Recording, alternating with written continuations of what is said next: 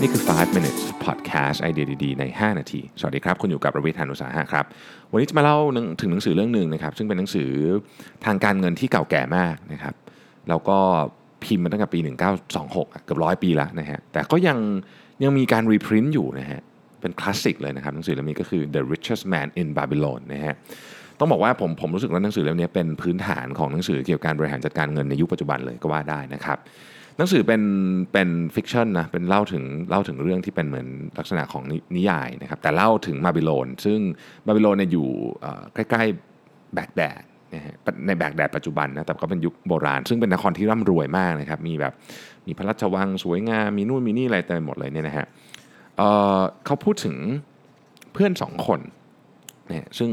มีปัญหาทางด้านคือก็ก็คือทำงานอะแต่ว่าแต่ว่าก็ก็เงินทองไม่พอใช้อะไรเงี้ยนะครับ แต่เราก็ได้แล้วแล้วเพื่อนสองคนนี้ก็ไปปรึกษามหาเศรษฐีคนหนึ่งซึ่งเป็นเพื่อนเขาเพื่อนเก่านะครับชื่ออาคาดอาคาดเนี่ยเป็น the richest man in Babylon เนี่ยนะเอ่อก็พูดถึงว่าคือเพื่อนสองคนบอกโอ้คุณโชคดีจังเลยอะที่แบบรวยอะไรเงี้ยอาคาดบอกเฮ้ยมันไม่ได้เกี่ยวกับเรื่องโชคนะเขาเขาอะได้วิธีคิดเรื่องเงินที่ดีนะครับแล้วเขาก็เล่าให้ฟังบอกว่าจริง ๆ แล้วเนี่ยวิธีคิดเรื่องเงินเนี่ยมันมีความลับอยู่เรียกว่า secret of money นะครับซึ่งมันมันมันคือเรื่องต่างๆ เหล่านี้นี่ผม จับประเด็นรวมมาให้นะฮะอันแรกคือคุณต้องเก็บก่อนใช้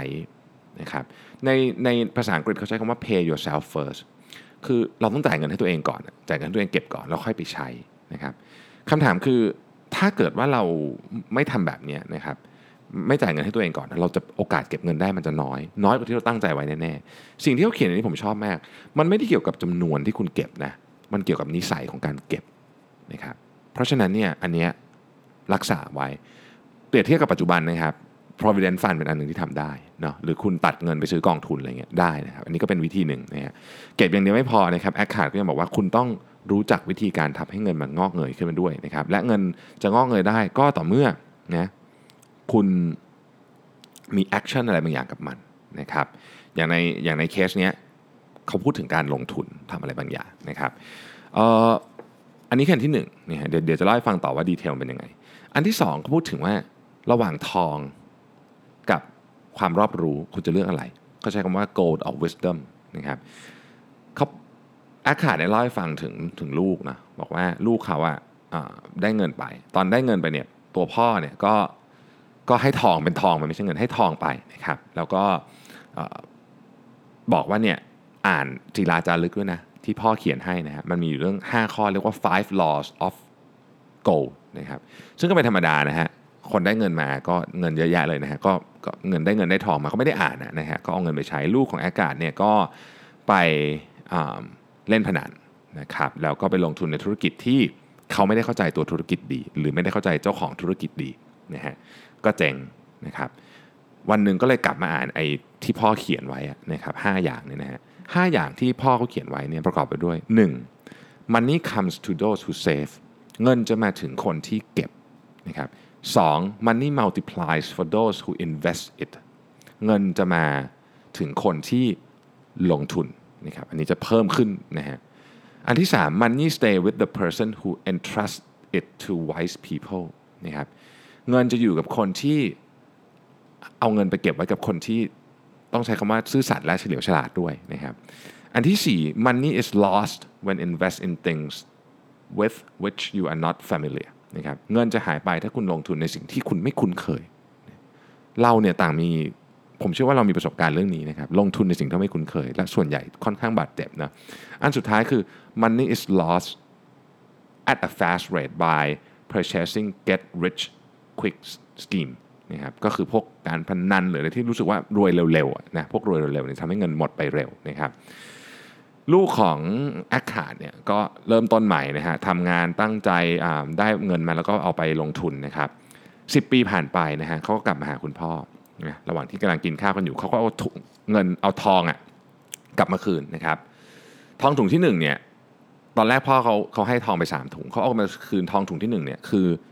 ที่พ่อให้ไปทั้งหมดนะฮะ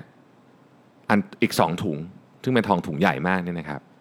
เขาบอกว่าอันนี้เป็นค่าของ wisdom ที่พ่อเขาสอนนะครับเขาบอกว่าอย่างนี้ฮะ without wisdom นะ gold is quickly lost by those who have it but with wisdom gold can be secure by those who have it not นะฮะ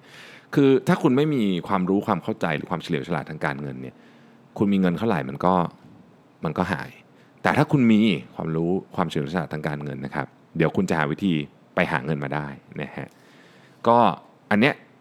ไอ้ five laws เนี่ยนะครับที่จะสร้างและรักษาความร่ำรวยหรือความมั่งคั่งไว้ได้เนี่ยนะฮะเป็นเป็นหลักการอันหนึ่งของของชีวิตที่ง่าย ๆ เลยนะง่ายๆมีแค่ 5 ข้อเท่านั้นเองนะครับอีกเรื่องหนึ่งเขาบอกว่า living within your means ก็คืออย่าใช้ชีวิตเกินรายได้ของเราเนี่ยคือเรื่องนี้เป็นเรื่องที่ที่เบสิกมากๆเขาก็บอกว่าคุณควรจะใช้ชีวิตอยู่ในประมาณสัก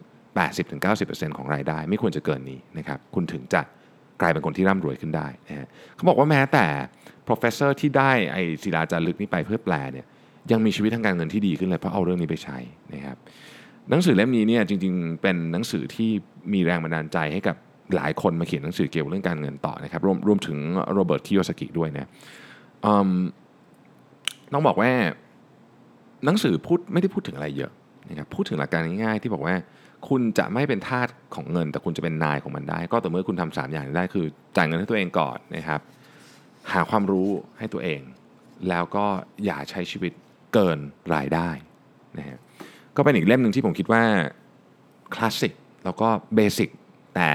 เก็บไว้เตือนตัวเองเยอะๆเพราะถ้าเกิดมันเบสิกจริงๆเนี่ยคนเราต้องไม่มีปัญหาเรื่องการเงินละนะครับดังนั้นมันต้องมีอะไรบางอย่างที่